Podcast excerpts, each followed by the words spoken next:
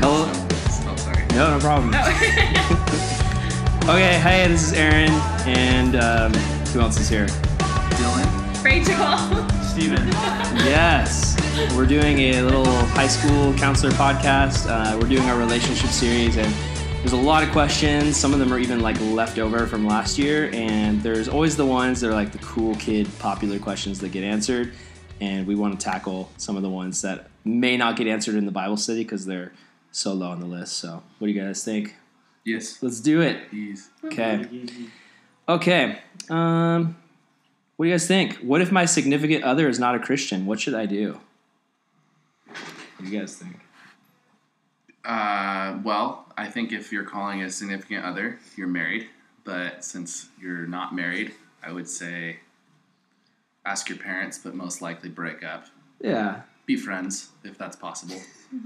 Like a significant other, I mean, it's such a like vague term because it's like this is an Yeah. other in my life, and I find them significant.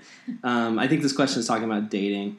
Um, I mean, I would agree with Dylan. Um, y- as a Christian, you want to be teamed up with somebody who also follows Jesus, so you guys can walk together.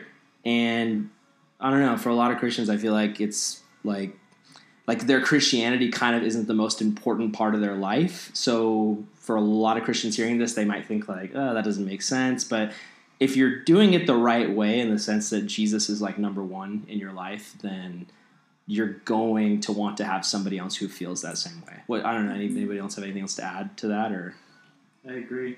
yeah? It'd be like if like you were going to run in a is it three legged race? Yep. And then you Yes. had like somebody with no legs also. You have Yeah. Helen Keller. type. Yeah. That's terrible. Uh,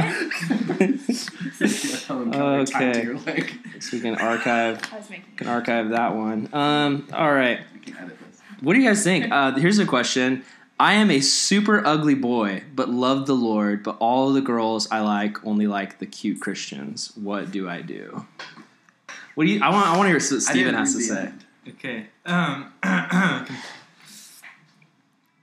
We- well, we got a kid here who's got some serious self-esteem issues. He thinks he's super ugly. They obviously go to a Christian school or they're talking about someone in a youth group. Right, because because all the girls are dating all the cute Christians. Christians, right? Yeah. So, what do you think, good Steven? stuff. Um, I would say that if you are already putting yourself down, that there's a confidence issue, and um, I, I see what I've seen in relationships with good godly relationships that their main focus is not really on how they look, but how each other love Jesus, and I think that's um, what really stands out. Hmm. So if these cute girls are looking at these other Christian boys, we have to go to say is do they re- do they truly love Jesus? Or are they just trying to get someone that looks good? Yeah, You That's- don't want to date a girl that's just going to date you because you're attractive. Because then you're gonna get old and fat and bald. So yeah. I've been married six years. Uh, I'm not bald yet, but definitely I, I've gained like hundred pounds since I got married because Brooklyn's meals are so amazing, and she still loves me. It's weird. She'll she'll tell me I'm good looking. I'm like you're you're crazy. Um, for me, like uh, this question definitely like resonates because it's like uh, I was that kid who thought he was ugly growing up. Like I was chubby, and yeah, Dylan just raised his hand. Yeah, so you you know what it is. It's like I had like big weird hair, and I didn't know how to dress myself. Like my mom bought my clothes, and like n- all of my friends had like frosted tips. Remember, like in the Yeah. nineties. Or ice spike. Yeah, spiked hair. I was like the guy who just I didn't fit in or look good, and I always had these crushes. Like there's always these girls I went after, and I would always get all psyched up and think my dreams are gonna come true, and then they would always go after a different guy. Yeah, who was Oh, athletic yeah. Or you know sporty surfer guys, and I was just this nerdy dude, and you know. um what I had to do was um, because because the question is what do I do uh, in this circumstance? Um, for for me, uh, what I had to do was I had to realize that I needed to find my identity in Jesus because Jesus loved me so much and he had such a heart and plan for me and for my life. And I mean, he had this amazing, beautiful woman who just walked in the room. Hi, Brooklyn. Hello. She's not going to say anything, but she's waving. and I had to realize basically my identity was in Jesus, and realized that he cared about me and he loved me and he had a purpose for my life and he knew that I was going to fall in love with somebody one day and I never thought I would. I always thought I wasn't good enough. I didn't look good enough. I didn't act good enough. I wasn't athletic enough. Like there's all these reasons that I thought I wasn't enough.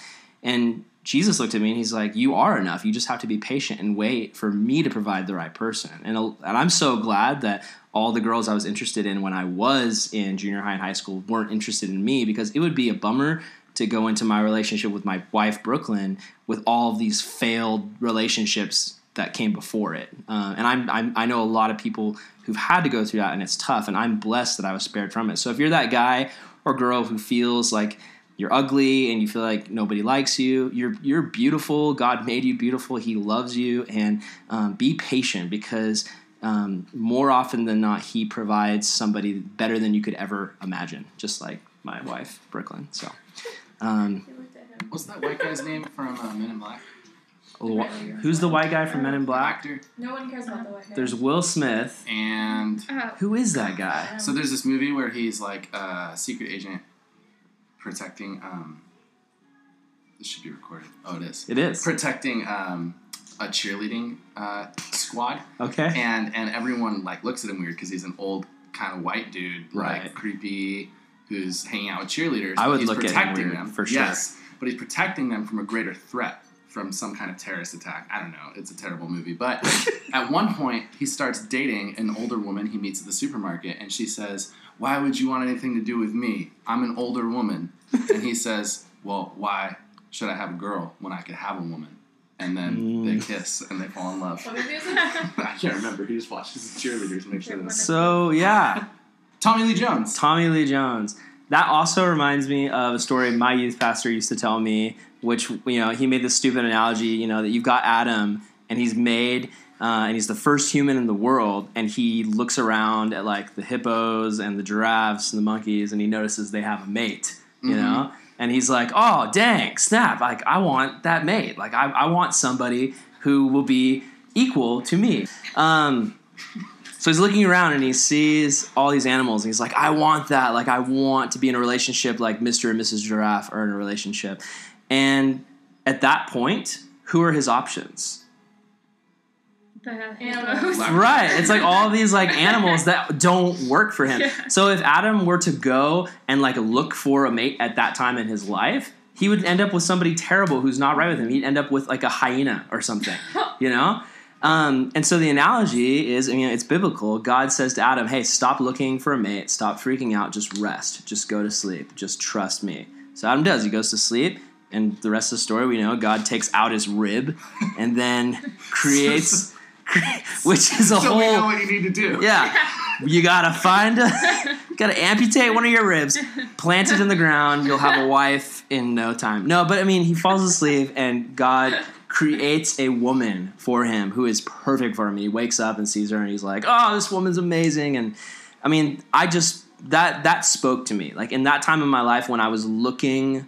You know, with the hyenas and the hippos and the giraffes, and just nothing was working. Wasn't the right. Not that those girls were like hippos or that. Not just just that they were wrong for me. That's what I mean. Like I'm not. They were great girls. They were sweet. They were awesome girls, but just not the ones the Lord had for me. They were just hippos. Yes. No, we're not hyenas and hippos. But for me, it was honestly when I rested. Like when I told the Lord, like, hey, I'm gonna stop looking and I'm just gonna look after you. Like I'm gonna fall in love with you before I fall in love with anyone else.